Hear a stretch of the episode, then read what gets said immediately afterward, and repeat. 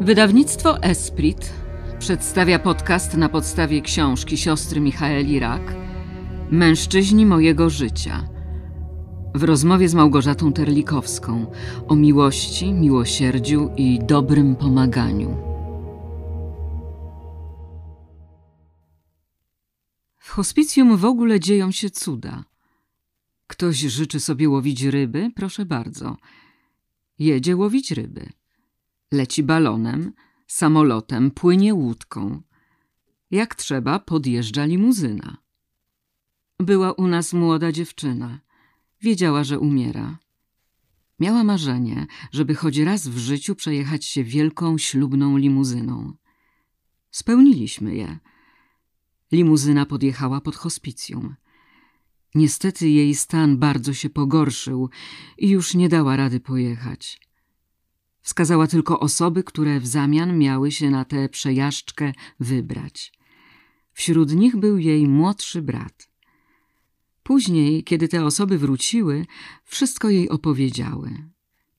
Jaka wielka radość była w jej oczach, jakie zadowolenie.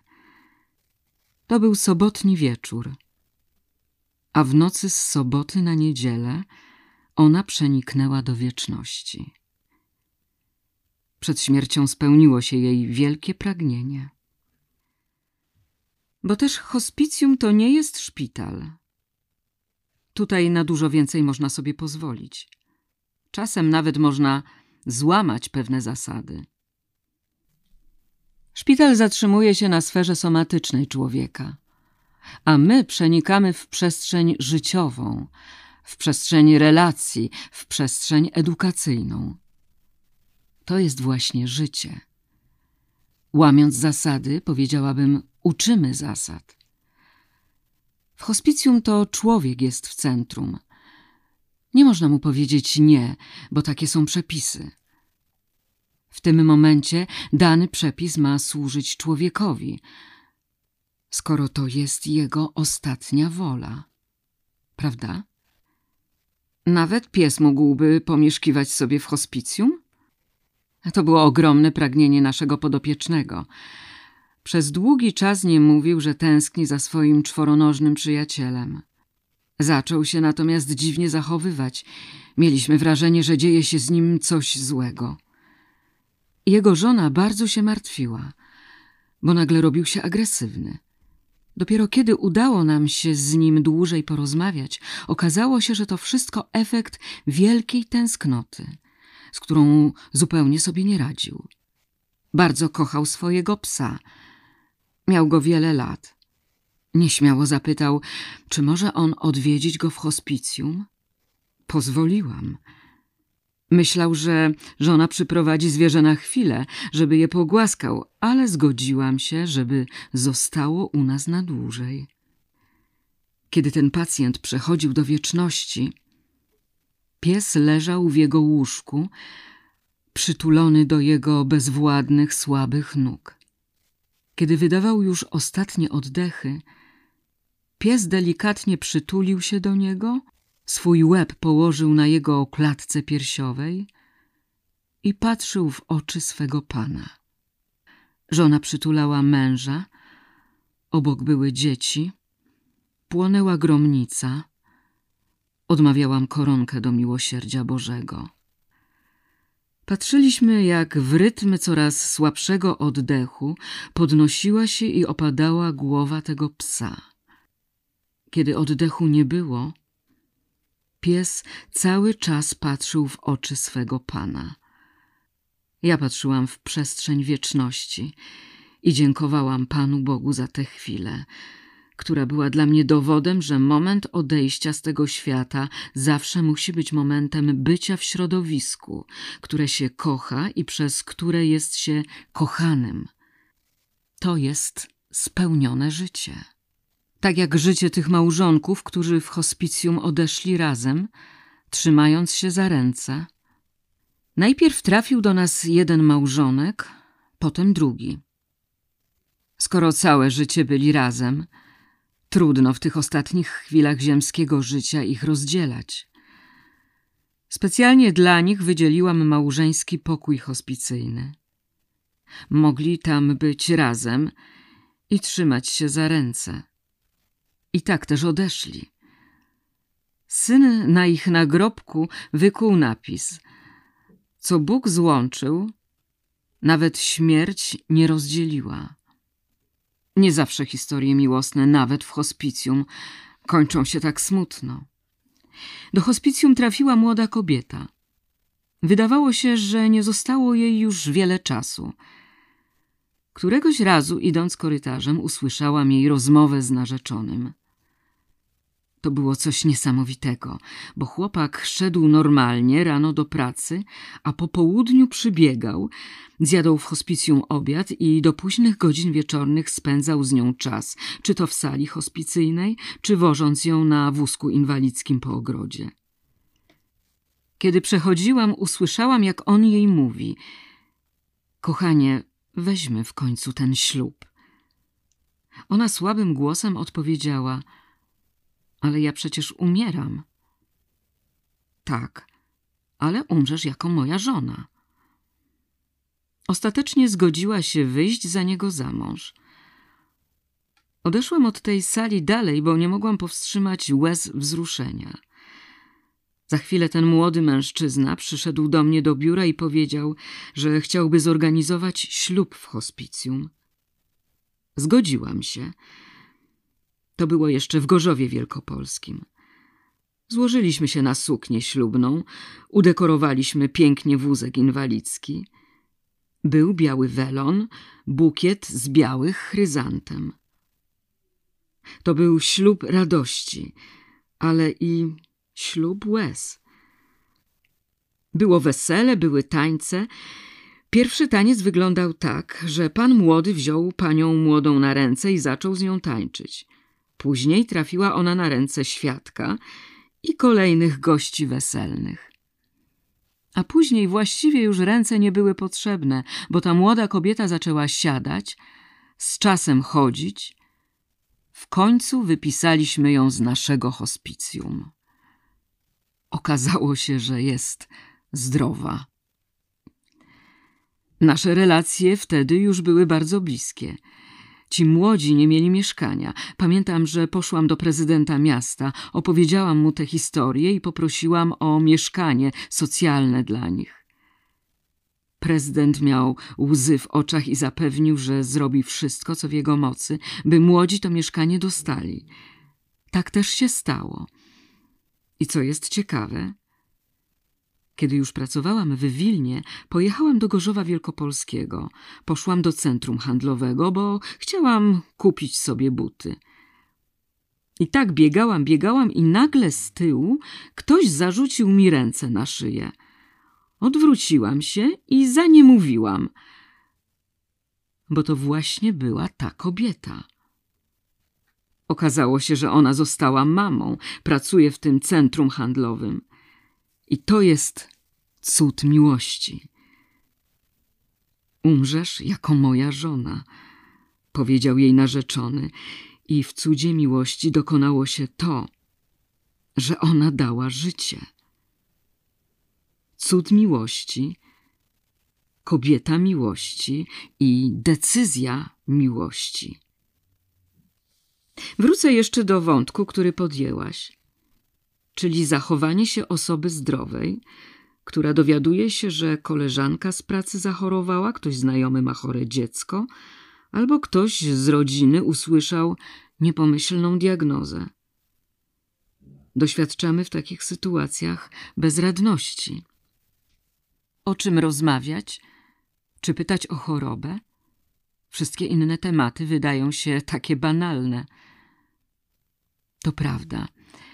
Mając to doświadczenie, to poczucie, musimy mieć odwagę iść do kogoś, kto powie nam, co z tym zrobić. Ja w tym momencie dziękuję, że powstają i poradniki, i książki, i publikacje na ten temat. Gdzie można znaleźć pomoc? Zawsze można zadzwonić do osób związanych z ruchem hospicyjnym. Bo my, ludzie hospicjum, wiemy, jak to zrobić – Wsłuchujemy się, wpatrujemy i jeśli rodzina czegoś nie wie, czegoś nie potrafi rozeznać, nie umie podjąć właściwego kroku, to kompetentny specjalista z hospicjum pomoże. Kiedy ktoś słyszy niepomyślną diagnozę, dowiaduje się, że choruje na nowotwór, pojawia się szok. Człowiek zadaje sobie pytanie: dlaczego ja? Jak się odnaleźć w takiej sytuacji? To pięknie wyjaśniła psycholog Elizabeth Kübler-Ross, która towarzyszyła na drodze kończącego się życia setkom, a nawet tysiącom osób. Od strony naukowej opisała pięć etapów odchodzenia. I na te pięć etapów odchodzenia człowieka chorego przygotowuje środowisko hospicyjne. Kiedy pojawia się niepomyślna diagnoza, którą wypowiada lekarz, czy wyczytujemy ją w dokumentacji szpitalnej, to najpierw pojawia się mechanizm zaprzeczenia. To pomyłka, to nie chodzi o mnie.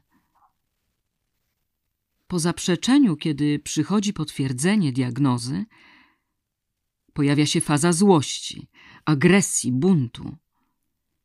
I to przekierowujemy na środowisko medyczne, na siebie, na bliskich, na konkretnego człowieka, na bliskich również.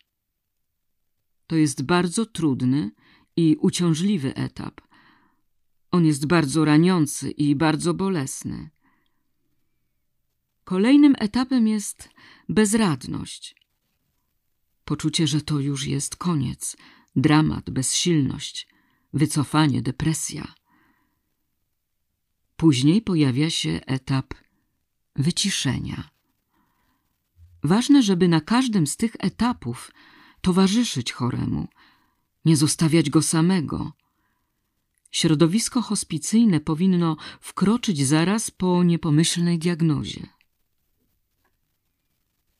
Nie ma na co czekać na sam koniec? Tak jest. Ostatnim, piątym etapem jest zgoda na to, co ma się dokonać. Często porównuje ten etap do kogoś, kto jest bezwładny, nie może wstać i trzeba go chwycić w swoje ręce albo spowodować, żeby on się na mnie wsparł. Musimy wejść w rytm serca i przestrzeń osobową danego człowieka. I kiedy razem z tym człowiekiem przechodzimy przez kolejne etapy, to pogodzenie z chorobą szybko przychodzi.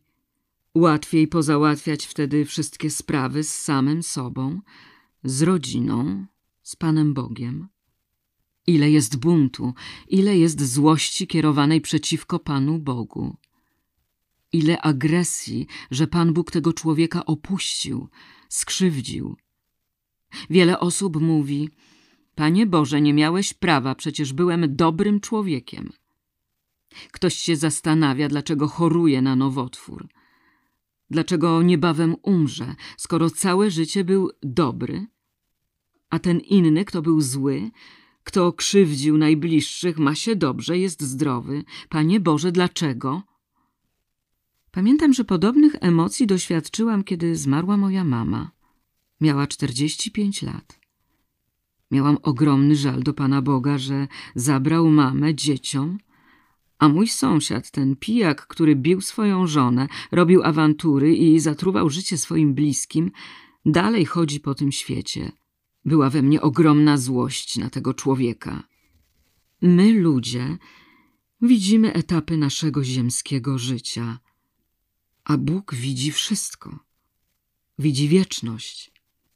Widzi nie tylko nas, ale też i innych. Dopiero kiedy przejdziemy ten etap ziemski i wejdziemy w przestrzeń boską, to wszystko zrozumiemy.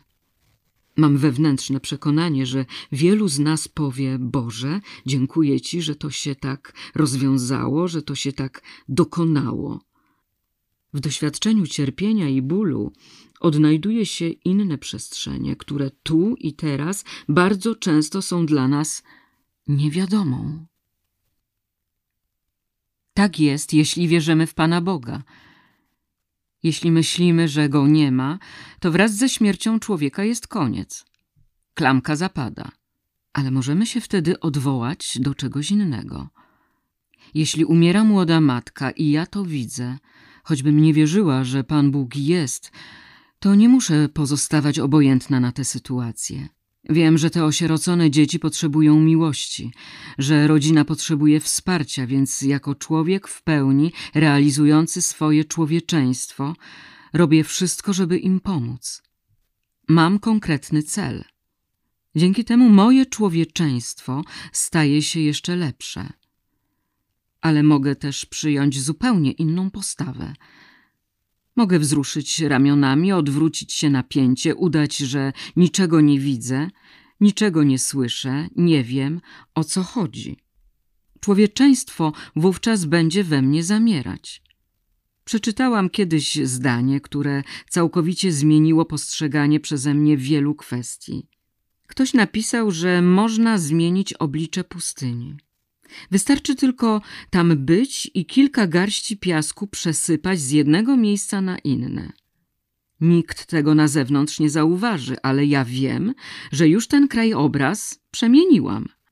Jeżeli na pustyni braku miłości, empatii, wrażliwości, pomocy byłoby wielu ludzi, którzy po prostu dokonaliby symbolicznego przesypania piasku, to w ten sposób razem moglibyśmy przemieniać świat na lepsze.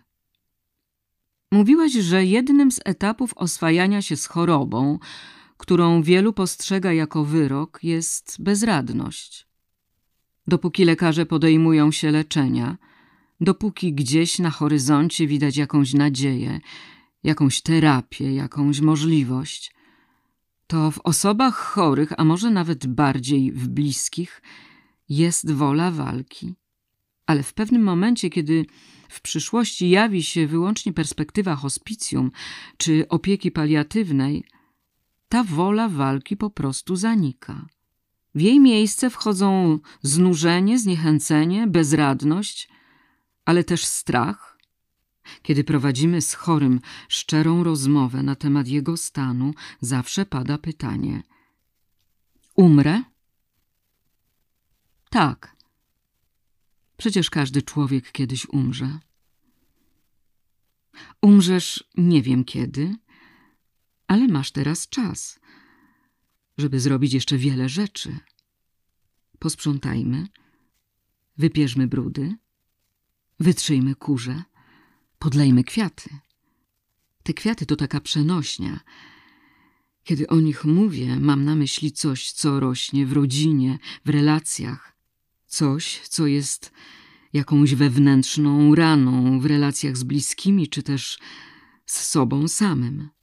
Zachęcam tego człowieka, by uporządkował swoje sprawy tak, by odchodził ze świadomością, że nikt go nie będzie przeklinał, że wszyscy powiedzą: Był dobry, czy była dobra.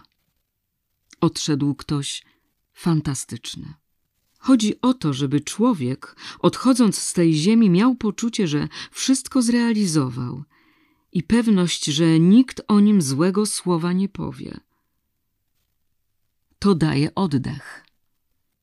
Czas w hospicjum to czas działania. Oczywiście namawiamy do spotkań, do relacji, do załatwiania kwestii prawnych, bardzo często te niezałatwione sprawy potęgują cierpienie chorych ludzi. To nie jest nigdy narzucanie, że coś trzeba zrobić. Kiedy wsłuchamy się w to, co ten człowiek mówi, kiedy zobaczymy, jaki ma problem, możemy nawiązać dialog czy wspólnie szukać rozwiązań. Czy chcesz się spotkać? Jeśli nie chcesz, to dlaczego? I to jest podawanie podpórek. Dzięki nim człowiek sam dochodzi do tego, czego tak naprawdę chce. A później mówi: Dziękuję, że to się dokonało. Często jest też tak, że temu choremu chcemy oszczędzić cierpienia i uciekamy od rozmowy o chorobie czy śmierci. Kiedy pada pytanie, czy umrę, zmieniamy szybko temat, żeby tylko nie trzeba było mierzyć się z odpowiedzią. To jest błąd. Od tego tematu nie można uciec. Trzeba go podjąć i rozwiązać. Kiedy nie umiemy sami sobie z nim poradzić, Musimy mieć odwagę, by przyznać się do swojej słabości. Nie wiem, co mam ci w tym momencie powiedzieć. Prosta reakcja. Nie wiem, spytam. Jak coś będę wiedziała, wiedział, powiem ci. I to już jest przestrzeń nadziei, prawda? Albo pytanie, czy wyzdrowieję? Mogę powiedzieć, możliwe. Czy na pewno? Nie wiem. Ale postaramy się, prawda? Prawda w tych rozmowach jest najistotniejsza. Najgorsze, co można powiedzieć, to wszystko będzie dobrze, nie martw się. Takie słowa nigdy nie powinny padać z ust tych, którzy rozmawiają z osobą chorą. Pewnie często taka odpowiedź nie wynika ze złej woli, a raczej z troski o chorego. Chcemy mu oszczędzić cierpienia, bo widzimy, jak się męczy, jaka to trudna dla niego sytuacja, w której się znalazł. Po co mu jeszcze dokładać bólu? Może rzeczywiście trzeba go jakoś pocieszyć. Trzeba go pocieszyć, to prawda, ale we właściwy sposób. Trzeba się wsłuchać w to, co mówi i zrozumieć, co da mu prawdziwą pociechę, a nie tylko pseudopociechę. Czasem tak jest, że z jednej strony rodzina nalega, proszę nie mówić tacie czy mamie, w jakim jest stanie, proszę nam powiedzieć. A ta mama czy tata mówią, ja wiem, że ze mną jest już źle, wiem, co się dzieje. Proszę nie mówić rodzinie, proszę jej nie martwić. W tym momencie tak naprawdę powinien wkroczyć psycholog, który pomoże te relacje na nowo poukładać. Bardzo często jest tak. Wiecie? Spojrzenie w oczy. Wiem. No właśnie. Ja też wiem. To co? Idziemy razem? Idziemy. To co? Chcesz na chwilę do domu? Nie, nie chcę. Tylko przychodźcie do mnie częściej. I już jest jasna odpowiedź. Dialog, dialog i jeszcze raz dialog. Pamiętam pacjentkę, która przed śmiercią bardzo chciała pojechać do lasu i przytulić się do drzewa. To było wielkim pragnieniem jej serca, bo była córką leśnika. Zrobiliśmy to. W przestrzeni kończącego się życia nie ma tematów tabu. O wszystkim można rozmawiać. Złość, agresja nie mogą być ostatnim słowem. Łatwiej pewnie pogodzić się z chorobą, z tym wyrokiem, kiedy osoba jest u kresu życia, a dużo trudniej, kiedy taką diagnozę słyszy młoda kobieta, młody mężczyzna czy dziecko. Pojawia się bunt. Pytasz Pana Boga, dlaczego tak się dzieje? Pytam, ale nie mówię. Odpowiedz mi. Nie chcesz znać tej odpowiedzi? Nie. Pytam i proszę. Daj mi światło. Jeżeli mam to wiedzieć, to ufam, że On da mi to światło. Wszystko w życiu ma swój sens, swój cel. Nawet jeżeli coś jest nierozpoznawalnym celem, jeśli czegoś nie rozumiem, to muszę przez ten etap przejść. Co będzie później, co będzie dalej, nie wiemy. Porównam sytuację choroby do wyjazdów na Mistrzostwa Europy czy świata. Mamy cel, jedziemy na mecz. Nie pytamy, co będzie, kiedy przegramy, jak się wtedy zachowamy. Ten etap przychodzi później. Wyznaczam sobie po prostu małe cele, małe kroczki. Nie martwię się na zapas. Mówisz tak o śmierci, bo jesteś z nią oswojona. Przeciętny człowiek dzisiaj nie ma takiego doświadczenia. Kiedy porządkowałam rzeczy po mojej zmarłej babci, znalazłam zdjęcia przedstawiające na przykład jej braci wystawionych w trumnie, w domu w otoczeniu kwiatów, świec, najbliższej rodziny. To było coś naturalnego. Po prostu kolejne wydarzenie w życiu człowieka. Dzisiaj, mam wrażenie, bardzo boimy się śmierci. Lubimy mieć wszystko zaplanowane, a momentu odejścia z tego świata nie da się zaplanować. Wypychamy więc tę śmierć za drzwi, najlepiej do szpitala. I to jest największy błąd, jaki możemy zrobić. Śmierć jest wpisana w nasze życie, w etapy przemijalności, etapy, powiedziałabym, wchodzenia w przestrzeń czegoś nowego i wyzwań dla tych, którzy jeszcze pozostają. Największym błędem jest to, że o śmierci nie rozmawiamy, nie poruszamy tego tematu z dziećmi. Jest blokada.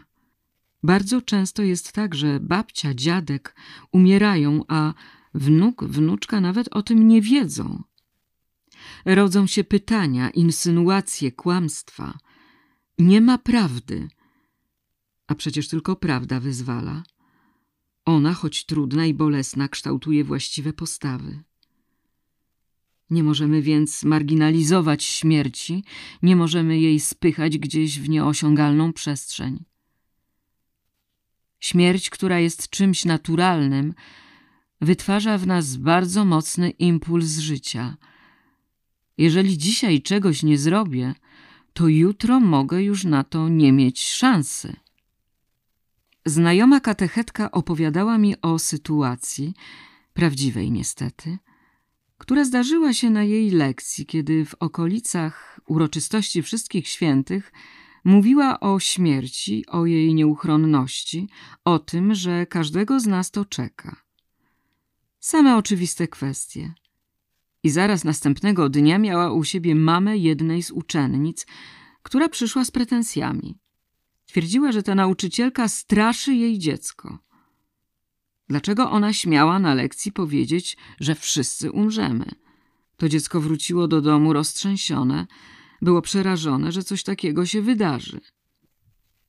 W tym momencie mama powinna dostać ocenę niedostateczną z wychowania. Kiedy zobaczyła taką reakcję u dziecka, powinna przyjść do tej katechetki i zadać jej pytanie. Proszę mi powiedzieć, Jaka powinna być właściwa reakcja z mojej strony? Jak jej to wytłumaczyć? Jak ją wyciszyć? Jaki balsam na emocje położyć? A ona zareagowała agresją. I znowu nawet trudna reakcja dziecka powinna nas mobilizować do tego, by szukać właściwych rozwiązań. To dziecko powinno usłyszeć, że nie wiemy, kiedy babcia umrze, nie wiemy, kiedy mama umrze, nie wiemy, kiedy ono umrze. Wszystko się może zdarzyć. W telewizji widzimy, że gdzieś przeszła wichura, dach się zerwał, ktoś zginął i dziecko to przyjmuje. Gdzieś na autostradzie zdarzyły się samochody, zginęło kilka osób. Dziecko to przyjmuje. W tym momencie warto porozmawiać z nim o śmierci, wyjaśnić mu, że każdy może zginąć w ten sposób, ale może też umrzeć w wyniku udaru czy starości. W obliczu nieuchronności śmierci warto się przytulać i mówić: Kocham cię.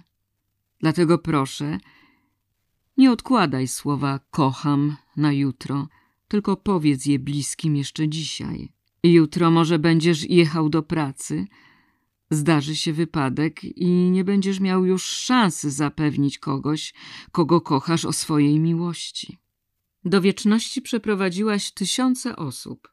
Pamiętam, w jednym z wywiadów powiedziałaś, że przy pięciu tysiącach przestałaś liczyć osoby, które przy tobie zmarły. Ktoś, kto nigdy nie obcował tak blisko ze śmiercią, może się jej bać. Dla niego naturalna będzie ucieczka. Uciekamy, bo nie wiemy. Jeżeli doświadczamy tego tematu w sobie, to nie możemy od niego uciekać, tylko musimy znaleźć drogę, żeby słowo nie wiem przemienić na wiem. Nie poradzę sobie przemieniać na jestem przygotowana, przygotowany. Gdzie można się tego nauczyć? Najlepiej zadać to pytanie osobie, która ma doświadczenie, bo na co dzień z tym obcuje. Często spotykam się z tym w hospicjum, kiedy na przykład przychodzi małżeństwo ze zdrowym dzieckiem do swojego chorego dziecka. Zanim przyprowadzą rodzeństwo, pytają: Siostro, jak mu powiedzieć? Siostro, czy powiedzieć prawdę? Siostro, on płacze, kiedy widzi swoją siostrzyczkę. Co mamy zrobić? W tym momencie ja już wiem, jaka jest sytuacja i wchodzę w to ich nie wiem.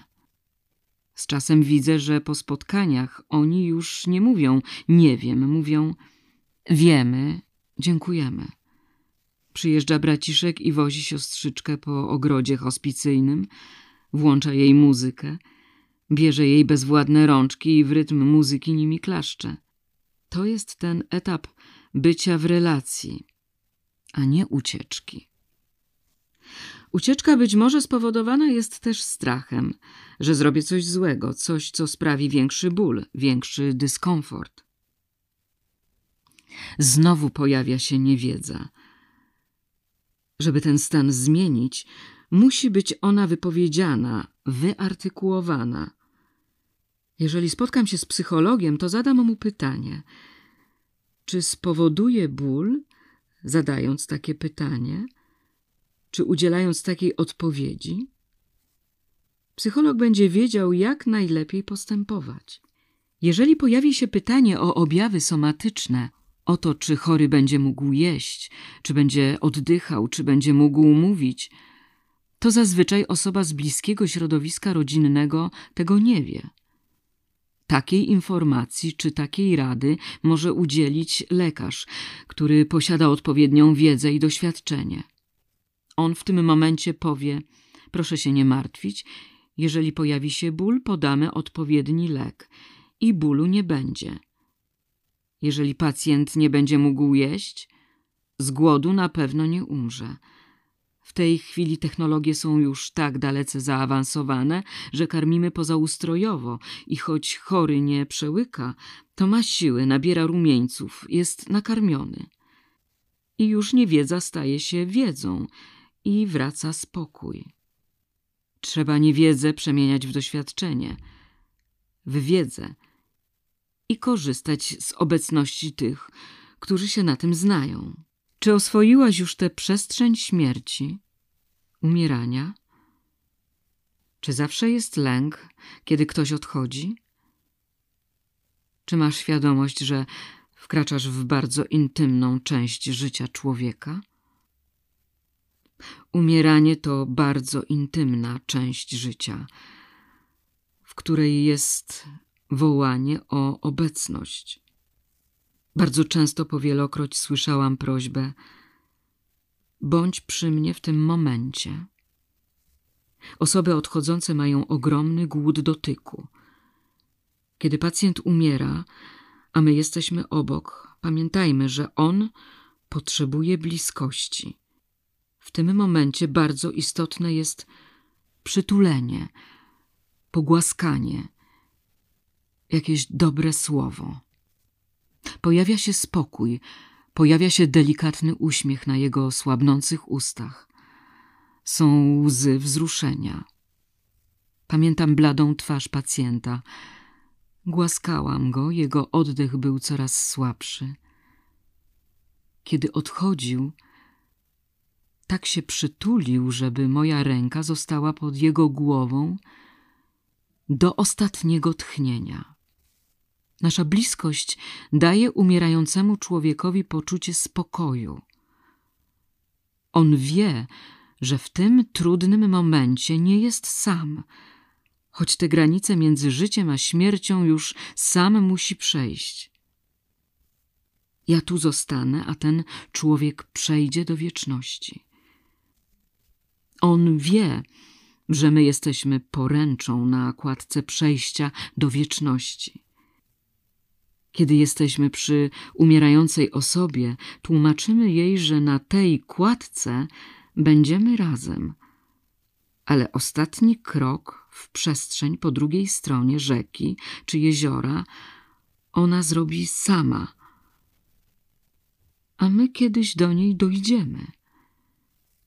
Zawsze też mówię, że śmierć nie jest końcem, tylko zmianą. Człowiek raz się rodzi, nigdy nie umiera, tylko przemienia. Pamiętam nawet prośbę jednego z pacjentów hospicjum. Lepiej mówić przyjaciół. Nie lubię słowa pacjent. Pamiętam prośbę jednego z przyjaciół z hospicjum, który tak bardzo bał się śmierci i umierania, że prosił, byś razem z nim umarła. Tak bardzo się bał. Tak bardzo potrzebował mojej obecności. Ja mu wtedy wprost powiedziałam: Ja z tobą nie będę mogła umrzeć, ale może tak się zdarzyć, że umrę nawet wcześniej. Jestem kierowcą, może jadąc zginę w wypadku. Tego nie wiem. Ale jeżeli Bóg pozwoli, że będzie ten moment, kiedy to ty będziesz odchodził pierwszy, to ja będę przy tobie. Te moje słowa przyniosły mu ogromną ulgę. Kiedy umierał, spełniłam jego prośbę. Położyłam się obok niego w łóżku. Z drugiej strony leżała jego żona. Wzięłyśmy go w objęcia i w momencie przejścia na drugą stronę nie był sam. Kto bardziej boi się śmierci? Człowiek, który czuje, że odchodzi, który jest bardzo schorowany, często umęczony chorobą, wyczerpany? Czy jego rodzina? Nie ma jednej odpowiedzi. Może oprócz tej, że odchodzeniu zawsze towarzyszy lęk. Kiedy rodzina może się na kimś oprzeć, kiedy na tej kładce przejścia do wieczności ma solidne poręcze, ten lęk się minimalizuje, nieraz zupełnie odchodzi, a jego miejsce zajmują wewnętrzny spokój i zgoda. One są zawsze połączone z obecnością drugiego człowieka. Nie można zostawić w samotności ani człowieka przemieniającego swoje życie ziemskie na wieczne, ani jego rodziny. Dlatego tak istotna jest ta relacyjność. U mnie w hospicjum jest to standard. Kiedy osoba umiera, zawsze ktoś przy niej jest. Ludzie boją się samotności w momencie odchodzenia. Dla nich, powiedziałabym, po czasie burzy, ciemności i wichrów przychodzą spokój, słońce, jasność i ciepło. Oni w pewnym momencie dostają od nas impuls. Nie będziesz sam. Nie będziesz sama. Będziemy razem. Nie bój się. Ten lęk bierze się też stąd, że śmierć jest rzeczywistością nam nieznaną. Nie wiemy, jak będziemy umierać, nie wiemy, co się z nami będzie działo. Świadomość, że zostaniemy z tym sami, nie będziemy mogli sobie poradzić, pewnie ten lęk potęguje. Pewność tego, że jest ktoś, kto mi pomoże, jest wielkim wsparciem. Jest ogromnym wsparciem. I o tej właśnie relacyjności osób w codzienności hospicyjnej mówimy. To nie jest temat tabu.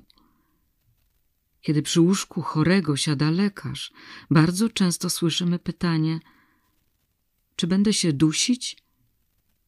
I lekarz wszystko tłumaczy. Może być ci ciężko oddychać. Możesz już nie mieć siły powiedzieć: Duszę się. Ale my to zauważymy. Dostaniesz lek rozkurczowy, podłączymy ci tlen i nie będziesz się dusił. Chorzy pytają także o to, czy w momencie śmierci będą coś widzieli lub słyszeli. I znów kompetentna osoba wyjaśnia: Może nie będziesz mógł widzieć, bo możesz mieć już słabe powieki, nie będziesz miał siły ich podnieść, ale będziesz słyszał do końca. I wtedy my ci wszystko powiemy. Nie zostaniesz sam. Poczujesz nasz dotyk, usłyszysz nasze słowa. Podamy ci leki, które spowodują, że nie będziesz czuł bólu. Nie bój się. Nie będziesz odchodził w samotności. W takim momencie bardzo często słyszymy: Dziękuję, jest mi lżej. Na każde pytanie umierającej osoby dajemy prawdziwą i wyczerpującą odpowiedź. Rozumiem, że te śmierci w hospicjum są bardzo spokojne. Bardzo spokojne. Bardziej nakierowane na przyszłość niż koncentrujące się na tym, że człowiek wszystko traci.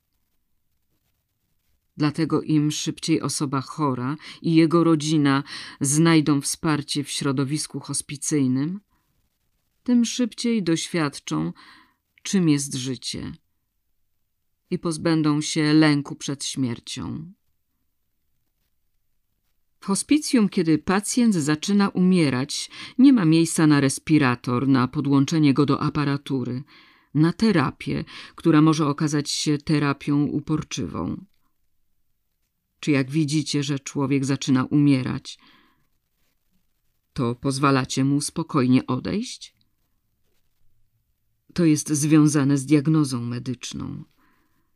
W hospicjum opiekujemy się nie tylko chorymi na nowotwór, ale też na inne schorzenia.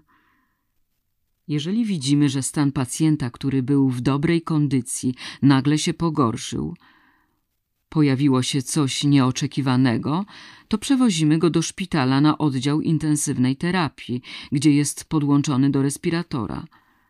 Mamy podpisane umowy ze szpitalami, ze specjalistami poszczególnych dziedzin medycyny i to wszystko jest związane z rozpoznaniem i diagnozą medyczną. W hospicjum robimy wszystko, żeby pacjent żył do końca, a nie umierał do końca. Osoba, która trafia do hospicjum, często jest świadoma, przytomna, wie w jakim miejscu się znajduje. Ale też ma świadomość, że to już ostatni przystanek na drodze jej życia. Stąd raczej nie wyjdzie, nie wróci do domu. Wbrew pozorom mamy całkiem sporo wypisów z hospicjum. Opowiem pewną historię. Co roku nasze hospicjum odwiedza grupa motocyklistów z Polski. Pielgrzymka Ostrobramska. Przed pandemią to było nawet 200 czy 300 osób. Ziemia wokół hospicjum aż drżała od huku silników. Chorzy byli na to przygotowani. Pielgrzymi zawsze u nas odpoczywali, organizowali koncerty dla chorych. W jednym roku tak się złożyło, że akurat mieliśmy pacjenta z zapalonego motocyklistę, który na Litwie jeździł na podobne rajdy. Bardzo się ucieszył, kiedy powiedzieliśmy mu, że do hospicjum przyjeżdżają motocykliści.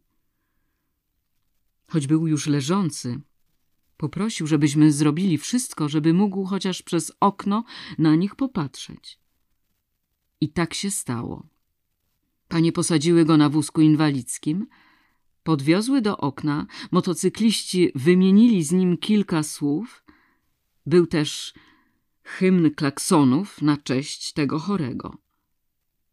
Mężczyzna poprosił, żeby pielęgniarki i personel położyli go na parapecie, żeby nie patrzył tylko z daleka, ale niejako wszedł w przestrzeń tych motorów. Na tym parapecie nawet dość długo leżał. Pielęgniarki parę razy pytały, czy nie chciałby wrócić do łóżka – ale on bardzo chciał towarzyszyć tym motocyklistom do końca. Kiedy motory odjechały, personel zdjął go z parapetu i ku zdziwieniu pielęgniarek i sanitariuszy przez kilka sekund podtrzymywany stał na własnych nogach. Do akcji wkroczyli rehabilitanci i po kilku tygodniach wypisaliśmy tego mężczyznę do domu. On wrócił do życia. Od strony medycznej jest to wręcz niewytłumaczalne, ale te motory, drżenie ziemi spowodowały w nim drżenie takiego impulsu życia, że sam w sobie pokonał lęk i nadal żyje. Wpuszczacie do hospicjum dzieci, kiedy umierają mama czy tata? Tak. Przychodzą, przytulają się, mówią: Kocham. Daj wytrę ci buzię, bo się ośliniłaś, czy ośliniłeś. I wycierają mamusi czy tatusiowi buzię. Kładą główkę na piersi, przytulają się, leżą na łóżku obok mamy czy taty. To samo dokonuje się w relacji między wnukami a dziadkami. Wielopokoleniowość życia, wielopokoleniowość łez, wielopokoleniowość rozstań, żeby nastąpiła wielopokoleniowość spotkań. To jest wpisane w naszą misję hospicyjną. Życie, radość, spełnienie, nadzieja, a nie wycofanie i umieranie. Ten moment bycia razem, spotkania dzieje się też na linii wolontariusze podopieczni. Realizujemy w hospicjum wiele działań edukacyjnych. Współpracujemy z licznymi placówkami oświatowymi, począwszy od przedszkola i szkół podstawowych. Nie tak dawno rozmawiałam z dyrektorką polskiej szkoły. Mówiła mi, że dzieci pytają, kiedy pójdą do chorych, bo chcą dla nich zaśpiewać, zatańczyć. Dla naszych podopiecznych organizujemy koncerty. Wywozimy ich przed budynek i jest radość. Mamy tutaj w Wilnie sławnego skrzypka z naszej orkiestry symfonicznej. Podczas pandemii, kiedy koncerty nie mogły odbywać się wewnątrz budynku, ten skrzypek zagrał dla tych chorych na zewnątrz.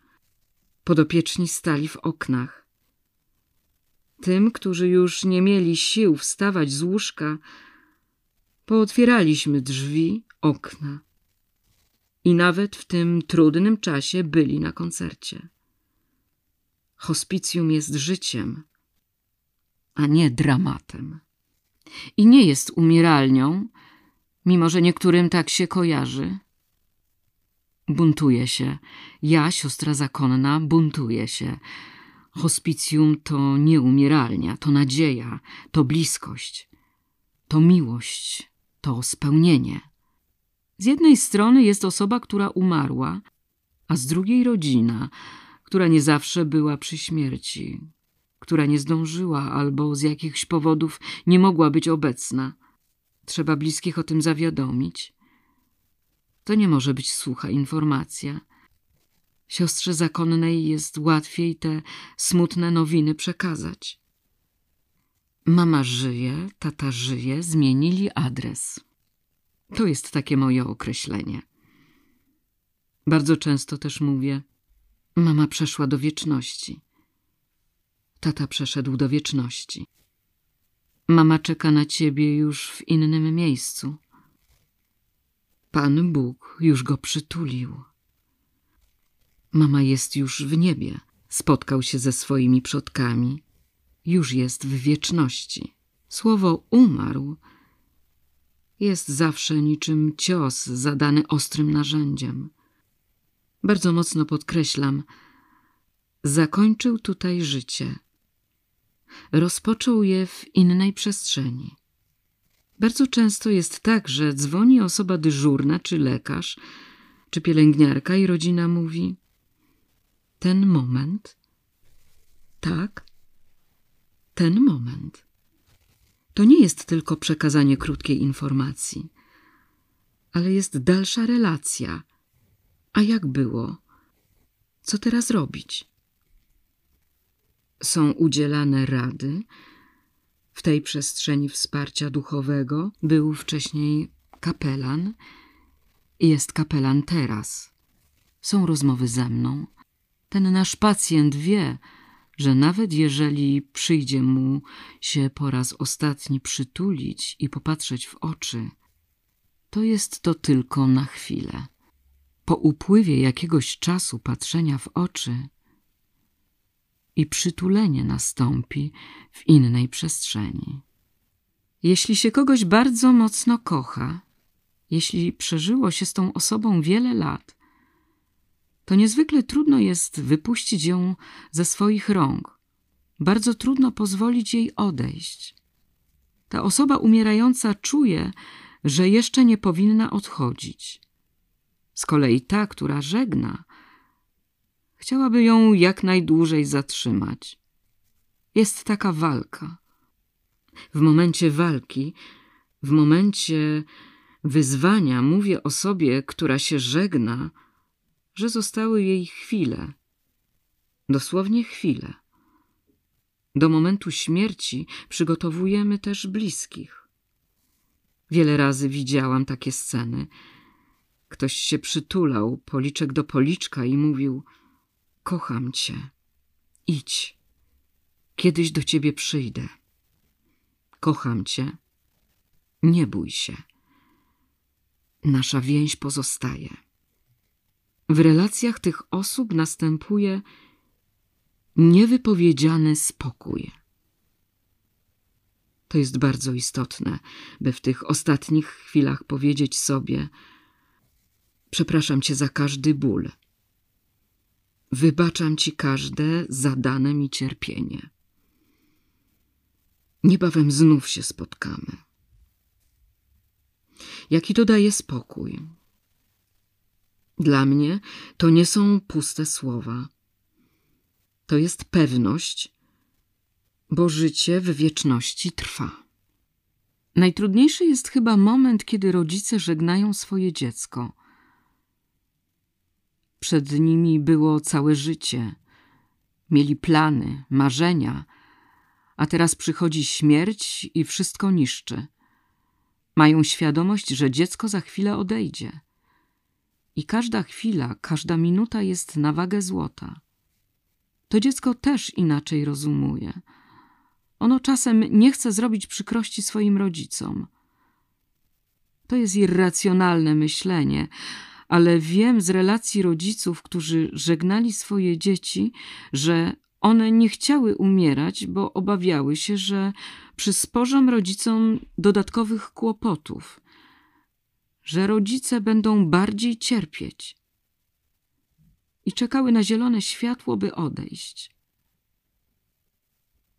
Nie ma jednoznacznych sytuacji.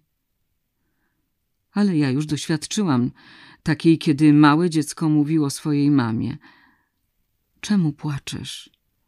Przecież ja idę tam, gdzie będę kochana, tak jak ty mnie kochasz. I będę szczęśliwa. Płaczesz, bo ja będę szczęśliwa? To mówiła siedmioletnia dziewczynka. Pewnego dnia poszłam na poranną mszę. Zaraz po niej miał być pogrzeb. Więc pan kościelny wszystko już przygotował. Na środku kościoła stał katafalk, były ustawione świeczniki. Jeszcze tylko trumny z ciałem brakowało. Jakoś wtedy księdza natchnęło, żeby powiedzieć kazanie o śmierci. Mówił, że niby wierzymy, że po śmierci będzie lepsze życie, że tam spotkamy się z naszymi bliskimi, że będziemy u Pana Boga, naszego Ojca, a jednocześnie jest w nas ogromny lęk przed tym. I tak bardzo mocno trzymamy się naszego ziemskiego życia. A przecież tam mamy obietnicę dużo piękniejszego, dużo lepszego życia. Ten lęk zupełnie nie zgadza się z naszą wiarą, z tym, co deklarujemy. Czy ktoś, kto kocha, świadomie może zadać cierpienie osobie, którą kocha, żeby ją stłamsić, zniszczyć w tym cierpieniu? Ktoś, kto kocha, tego nie zrobi, a Bóg nas kocha. I nigdy choroba, cierpienie, śmierć nie są ciosami ze strony Pana Boga, tylko są wyzwaniami, bo On zawsze wybiera najlepszy moment, żeby obdarzyć nas pełnią swojej miłości. I nawet kiedy w nas, osieroconych, pozostaje ból, to przemieńmy go w stwierdzenie: Ty kochasz, więc dasz mi siłę i przekierujesz mnie dalej. Ufam ci i chcę iść. I pokonuję kolejny etap małymi krokami. Pomagacie rodzinom przeżyć żałobę, bo to jest bardzo trudne doświadczenie. Oczywiście. Towarzyszymy najbliższym. Są spotkania, są indywidualne porady psychologa czy osoby duchownej. Mamy telefon zaufania. Osoba, która sobie z czymś nie radzi, zawsze może do nas zadzwonić. Jesteśmy po to, by pomagać także w sytuacji żałoby. Czasem traktujemy chorobę, śmierć jako karę za grzechy, za złe życie, za coś, czego nie zrobiliśmy, choć powinniśmy.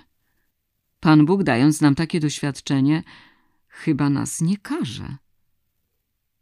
Nie należy traktować choroby jako kary, ale jako wielki dar, który możemy przyjąć, przekazać go Bogu i powiedzieć: Czynię to w tej czy w tej intencji.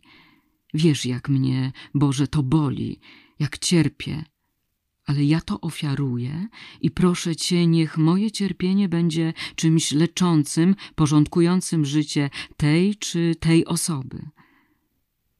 W tym momencie cierpienie staje się życiodajnym płynem. Więcej w książce siostry Michaeli Rak Mężczyźni mojego życia w rozmowie z Małgorzatą Terlikowską o miłości, miłosierdziu i dobrym pomaganiu. Wydawnictwo Esprit